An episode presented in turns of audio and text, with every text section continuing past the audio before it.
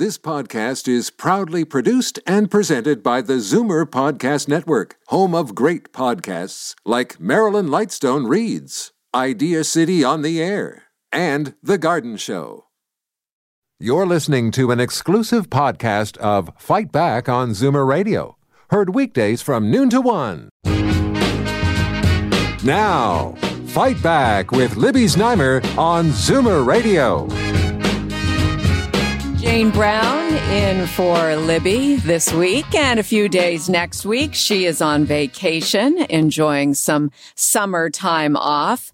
Well, it was a good day for family members of long-term care residents after finding out they will be able to begin indoor visits in nursing homes next Wednesday. This means they will be able to help with washing and feeding as they did prior to the pandemic lockdown when they were essentially acting as caregivers, sometimes for several hours a day. If you are one of these family members, we'd like to hear your reaction to this news. 416 360 0740 or toll free 1 866 740 4740. We also learned from Premier Doug Ford that he is enriching the province's funding formula for long-term care homes to encourage more private sector operators to build new facilities in the wake of the COVID-19 crisis. He's also promising air conditioning for new and revamped facilities.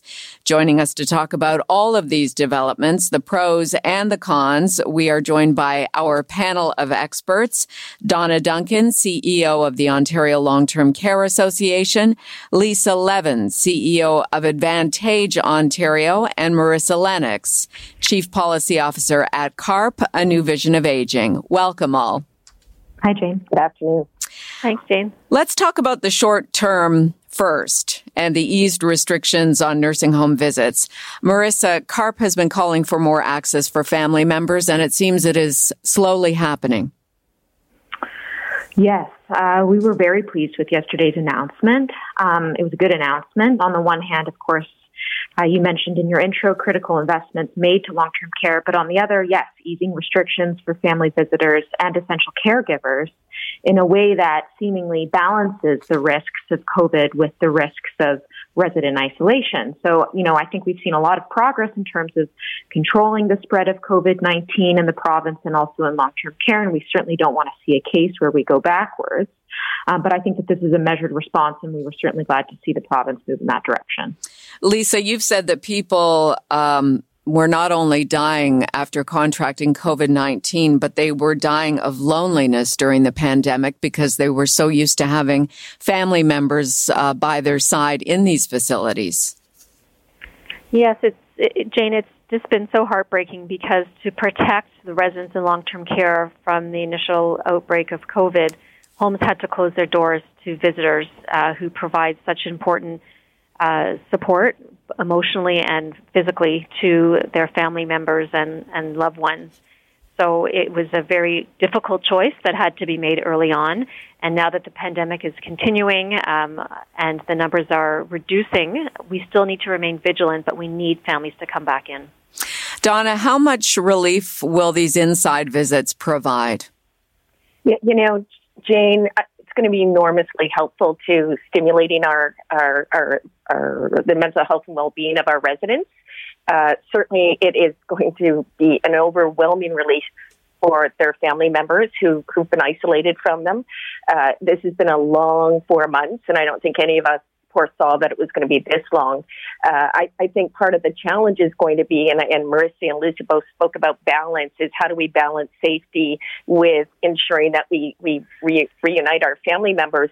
Uh, but it's only going to work if we have the, the appropriate staffing and resources to ensure that everybody's kept safe with personal protective equipment and infection prevention and control and, and hand hygiene and those things. So uh, we're going to need more resources actually in terms of human resources to support this because it's going to put strain on, on those homes that already had a critical staffing shortage to begin with. But this is about a how, not an if. Donna, have you um, heard any more details about what these inside visits will resemble? In other words, are they, is there a time limit to them? Can family members who before the pandemic were coming in for hours at a time do that as well? Or will they be kept to a certain amount of time?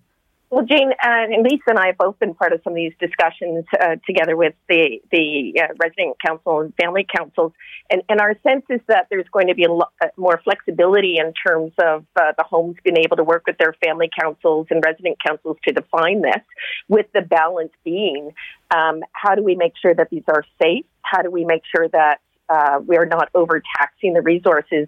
Uh, my sense is, and Lisa, correct me if I'm wrong, um, there's not going to be as much detail in this as in uh, perhaps earlier policies.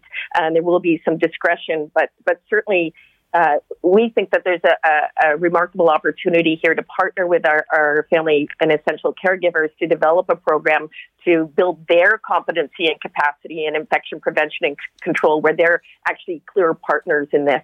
Uh, and I think that's going to work on a home by home basis as we as we look across the province. Some of those models have already emerged through this, this first wave of outdoor visiting. Uh, but we have a real opportunity to make this better and to ensure that on an ongoing basis, uh, we don't have to close the doors again. Lisa, would you like to add to that? Yeah, I think that the way the policy is written, it, as Donna said, it, it, has some more flexibility, which is so important for homes to be able to respond to the needs of the residents and the families both. Uh, you know, some families actually prefer virtual visits because it's possible that they live out of town um, or they want to self isolate themselves if they're very frail. And then other people, of course, want to be in person. So we need to make sure that we can balance all of the needs and work uh, collaboratively with residents in the home and their family members to uh, make sure that they can access their loved ones. Marissa, you've mentioned uh, on the show in recent weeks about um, there are uh, sort of holes in the system for the testing. So, in other words, family members have had to had a, a negative COVID nineteen test within 14 days of their visit. That's now being eliminated for outdoor visits. Uh, this is good news. I think so. I think about Verna. I think your listeners will be familiar with Verna. She's called in the last few Mondays in a row, her husband in long term care. And, you know, you could tell from her story that just even having to get a test, which would only basically unlock access to two visits, and then you'd have to go back and get another COVID test which was negative, um, in order to unlock access to another two visits. It was a real barrier for families. And I think a lot of people questioned whether or not it made sense because, of course, there's often a delay in, in, in the time that it takes to get your results. So maybe you're negative one day and the next day you're positive, and then so um, I think it makes a whole lot of sense, certainly for outdoor visits where you can still maintain that sort of physical distance space. You can keep the residents safe, yourself safe. Um, and it also just, you know, removes a barrier for families to have to, you know, just jump through that hoop in order to go and see a loved one whom they haven't seen for some four months. Yeah, you mentioned Verna uh, from Oakville. She she has called in multiple times and actually was heard by the Toronto Star. Her story was heard here on Zoomer Radio, and she was featured once again on the front of the paper today. A picture of her and her husband, a couple of them, uh, and she had the good news uh, for us on Monday that she would be able to cut her husband's hair uh, as long as she was in full PPE and had all of her all of her equipment sterilized and so on. And she was really happy happy with that on Monday, which I guess brings to light next steps. What should be next in terms of these visits and, um, how much time should there be between announcing these phases? Uh, Lisa, your reaction to that? Well, I think at this point, the homes need to figure out how they're going to uh, do the indoor visits because they basically found out at the same time as the public. And although we, we've been telling them we think it's coming, and so they have to decide their policies and procedures. Um, there's also something that we haven't talked about yet, which is uh, under this new policy, essential caregivers uh, can be designated who are not staff um, that can provide care services to one resident at a home. And I think that's really important uh, and recognizes the fact that a lot of caregivers, and it sounds like Verna might be one of them, or a lot of family members, um, come and they provide physical hands-on assistance in the home, and that was missing during the initial outbreak. I think yes, she did mention on Monday that she had been told that she would soon be able to be one of these essential caregivers. So they've obviously been given heads up even before the province made the announcement yesterday. Well, we knew it was coming, but you know you can't really get it going until you, you hear the official word. Right. And so some homes ha- are going to be setting up special spaces where families can come in and visit, where there can be physical distancing and separation to keep people, you know, apart. And so the, and a lot of procedures and things have to be put in place, and then the staff need to be um, hired to help with this. As Donna said, this is going to take a lot of staff. Donna, uh, I want to ask you about the PSW's point of view uh, and the nurses that are in the nursing homes. How welcome is this news for them?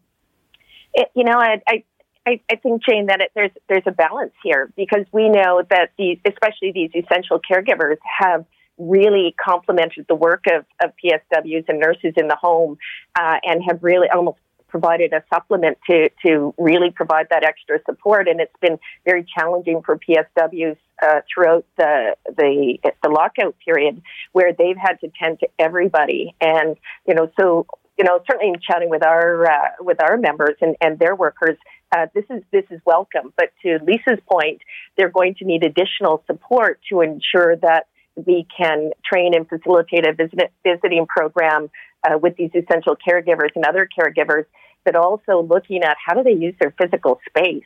So a lot of these old homes don't have a lot of room for it. They may only have one meeting room. They may not have uh, a lot of space that will facilitate social distancing through this. So, you know, I think that uh, our, our frontline workers see the families as partners really want to work together with their family and resident councils to find some solutions on this, uh, and certainly welcome the opportunity to to you know you know bring the homes back to life again. Donna, it was not that long ago we got those horrible reports from the military who were in five of the homes. Uh, five of the nursing homes which had massive outbreaks of COVID 19. Any indication of how things are looking within these homes now? Has there been any improvement based on what the military flagged? It, absolutely, uh, certainly. In, uh, in, I don't know the full details of, of uh, exactly what's gone on in the homes, but for those homes where there were military in, and now hospitals actually have followed the military and have continued to be partners uh, with the homes. Uh, marked improvement, marked support. These these were homes that were in absolute dire dire situations. They they called for help. Uh, they got help. Uh, and, uh, you know, certainly there has to be a commitment to continue to partner with our hospital partners and EMS and, and other health sector partners so that it never happens again. Mm-hmm. Uh, we've got, uh, you know, as we're watching the outbreaks in the province right now, they're largely uh, individual staff members who are being tested and are presenting with asymptomatic um, COVID 19 and uh, not the residents. And, and that is something to be really really, really happy about. If we will uh, add to that. Oh, yes, please. Um, it's, Jane, it's that there still are some homes, though, with active outbreaks, not as dire as the ones the Army went into, because, uh, you know, we're, we're able to catch things quicker now, but we can't let our guard down. Mm-hmm. And this is still as virulent uh, an illness as it always has been. Uh, even though there's not as much of it around right now, it is still highly contagious, and we still do have homes, especially the older homes, where there are outbreaks, there are residents getting sick, and it is very difficult to control. So that's why we need to make sure that families who come inside do get tested because every, and even that's not a guarantee, it's just a point in time. And everyone has to almost assume that they're carrying COVID and and uh, you know wear a mask and wash their hands as if they might be. Marissa, would you like to add to that before we uh, change topics here? Sure. No, I, I, couldn't agree more with Donna and Lisa. Um, it's so critical that we remain vigilant, and even in conversations I've had with with uh, not only just family visitors who are longing to see loved ones, but people that do provide that hands-on care, the essential caregivers. There's still a reluctance on on the part of individuals to to even want to go in there because there's that there's that fear. So I think it's just so critical that people, you know, remain vigilant, that they are fully equipped with with personal protective gear. um, that they wash their hands, and that they not let their guard down. Just really echoing what, what both Donna and Lisa have said there. You're listening to Zoomer Radio's Fight Back, Jane for Libby, and our panel of experts today, Donna Duncan, CEO of the Ontario Long-Term Care Association, Lisa Levin, CEO of Advantage Ontario, and Marissa Lennox there, Chief Policy Officer at CARP, a new vision of aging. Uh, and please, uh, we are going to now talk more about the long-term plans uh, around uh, long-term care. But if you are a family member of someone in a nursing home and you've had an experience in the recent weeks since the pandemic lockdown was lifted, uh, also we want to hear your reaction to the news that next week you will be able to go into the facility to visit your loved one. Please uh, give us a call 416 360 0740 or toll free 1 866 740 4740. Donna, maybe you could explain for us Premier Ford's proposed funding changes, which he outlined yesterday? Yeah, so yesterday, yeah, Premier Ford announced that uh, they are actually moving forward with a new uh, capital redevelopment program. Uh, part of the, the, the Premier and the, the Conservative commitment in the last election was to build and rebuild 30,000 long term care beds in the province. Uh, and unfortunately, it, you know, these are uh, beds that uh, haven't moved forward over the years. Uh, and so yesterday, uh, they did announce that they are going to be uh, providing financing for 8,000 new beds uh, in the province, as well as the redevelopment uh, of 12,000 redeveloped beds. And this is uh, a $1.75 billion commitment that was made in 2017. Do you think this was the right announcement for the time? It seems, you know, Andrea Horwath brought up the point that the priorities seem to be out of whack, that we should be dealing more with the repercussions of COVID-19 than talking about more long-term beds, which never seem to happen. I mean, she points out that the previous Liberal governments also promised long-term beds, which happened to the tune of maybe a few hundred, but certainly not in the thousands. Uh, yeah, I, I would say, like, we certainly welcome the announcement. We've got to start somewhere. We know that in the next 13 years, the population in Ontario over the age of 80 is going to double. Mm-hmm. We hmm. have 38,000 people on wait list today. Uh, we know that uh, with some of the uh, admissions restrictions around admissions and readmissions into three and four bedrooms, we've just taken about between four and five thousand beds out of the system. There, you know, this is we've got to start. It's a. I think the premier said it was. Um, uh, you know, ju- a jump start of, of this or a kickstart of the system. Uh, but if we don't begin someplace, and, and we don't have time, we need an expedited capital program that involves um, the municipalities, the nonprofits, uh, yes, also uh, those uh, nonprofit, uh, those for-profit organizations, and including hospitals. We all have to work together, be creative. Uh, we don't have a lot of time to move this forward, but we also have to do some short-term retrofits uh, air conditioning being one of them. We certainly, uh, both Lisa and I have flagged this to the government even early spring before a heat wave came. Uh, we've got to do re- retrofits for air conditioning for the safety of our residents and our staff. We need to do some retrofits that will allow for better infection prevention control. Um, upholstery, uh, carpet, carpeting on the floors does not lend itself well to infection prevention in our long-term care homes. So it takes three to five years to rebuild a home and build a new home. Uh, we don't have that kind of time when we know that this pandemic can be here for the next as long as the next two years if we don't find a vaccine. So there has to be action today uh, on some of these other uh, capital initiatives. Lisa, we've had a lot of discussions here on Fight Back about profit versus uh, nonprofit nursing home care and how uh, the facts show that there were far more COVID 19 related deaths in the for profit facilities in this province. Based on yesterday's announcement, it doesn't seem as if it's a consideration to get profit out of nursing homes. I think what we need to focus on is you know, looking at what happened, there's going to be a commission that will be analyzing uh, what happened during the pandemic to see uh, exactly where the issues were. But in the meantime, we have 30,000 long term care home beds that need to be redeveloped by 2025, or else the homes will close. And those are nonprofit and for profit and municipal homes that are part of that.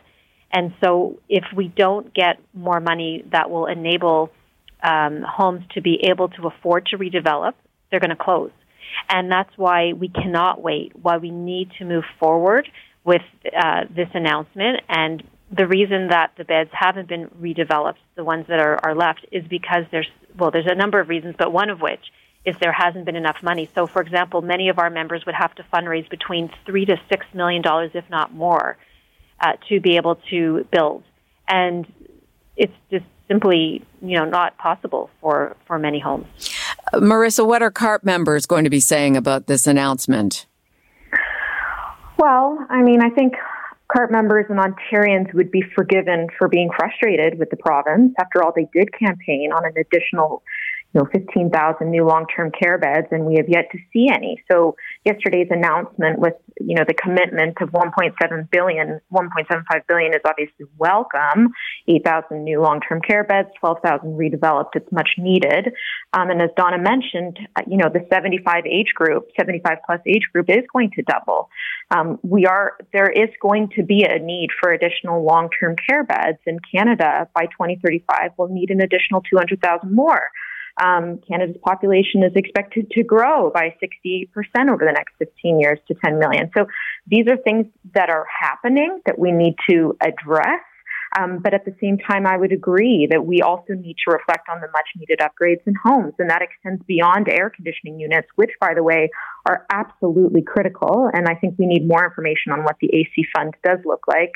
Um, but not just AC um, not just looking at HVAC. We need to be looking at floor and window replacements, water and sewer line replacements, and of course, building upgrades, additional bathrooms, reconfiguring four bedroom wards. And time is of the essence. And what about uh, the the cost of all these retrofits, Donna? How is is it a matter of uh, Premier Ford said 1.75 billion? Is that is that new money? Is that money that's already been talked about pre pandemic?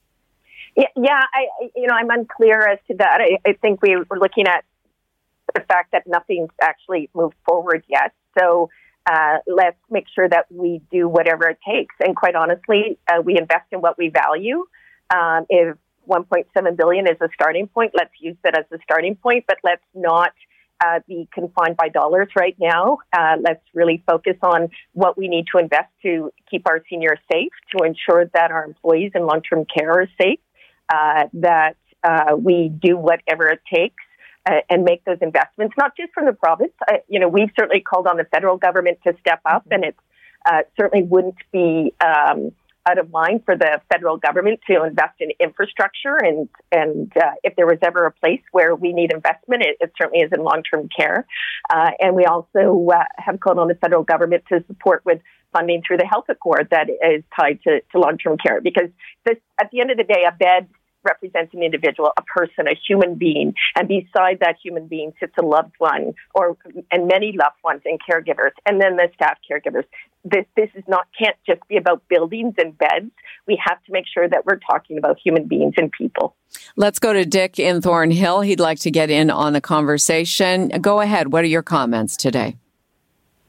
Yeah, uh, my, my dad is in the RCC that Finch and 400. Yes. Um, we're so elated that um, this will be opening up so we can go in there and take care of our um, our dad right now. Oh, that's great. What have you been told by the administration there? How much time will you be able to spend once uh, indoor we, visits yeah, to begin? We were told that we're going to be in there like for one hour.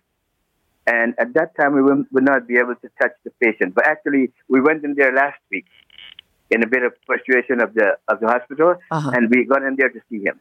You do, okay? We, we, hope to go in there now what next week, and hope they will allow us to help to feed our dad, shave him, which we did, cut his nails, right? Yes. And are you having any issues around getting the results from your COVID 19 tests to make sure that you're negative?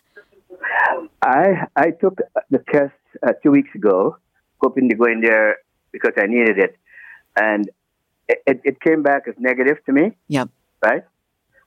And uh, how how has your dad responded to being able to see you guys again? Well, he he was so much you know he was so much elated to see it. Yes. Right?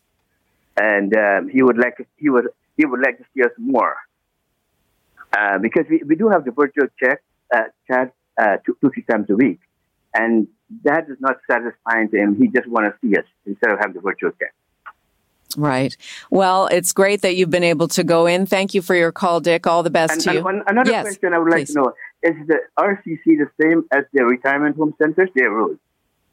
Uh, maybe I can put that question to Donna.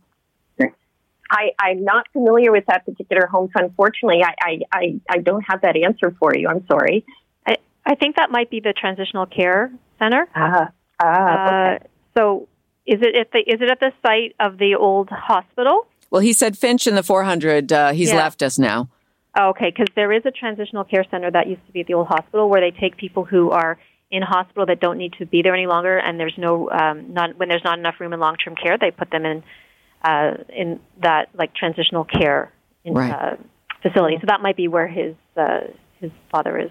Marissa, uh, Dick mentioned that his father was elated. I mean, this just speaks to uh, how devastating this has been in terms of loneliness for these residents not being able to see their family members and, and what a relief and how much joy they must feel in finally being able to spend even a little bit of time. Oh, no question. When we've heard from from some of our own members, they've they've remarked that when they've even just peered through the window, they it looked as though the residents of these homes were deflated. Right? They hadn't they hadn't seen a loved one for so long, and so when the restrictions were first eased and people could at the very least be outside with their loved one and could see them for the first time, what a difference it made in their lives. Um, but then, of course, advocates and family caregivers remarked how necessary it was to allow people into these homes. So I think it'll be, I think it's, I think it was a great announcement from the province yesterday.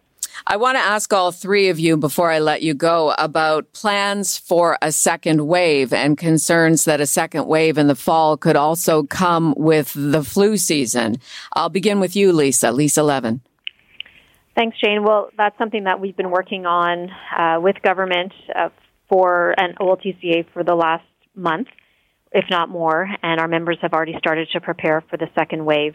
And we're looking at all of the things that are needed, uh, ranging from continuing on with some of the measures that have already been in place and adding on additional measures to make sure that we have enough personal protective equipment like masks and gowns making sure that we can uh, protect people in the homes, making sure we have enough staffing in the homes. So every consideration uh, is being looked at so that uh, the second wave is not as impactful on our member homes as the first was, and that lives can be saved. Donna, the premier said that they do have plans for a second wave. They haven't announced them yet. Uh, do you have any inside information on that? Well, both Lisa and I have actually been part of discussions around uh, sort of the reflections of root causes, what went wrong, uh, what went right. Uh, in fact, we had one of those discussions yesterday.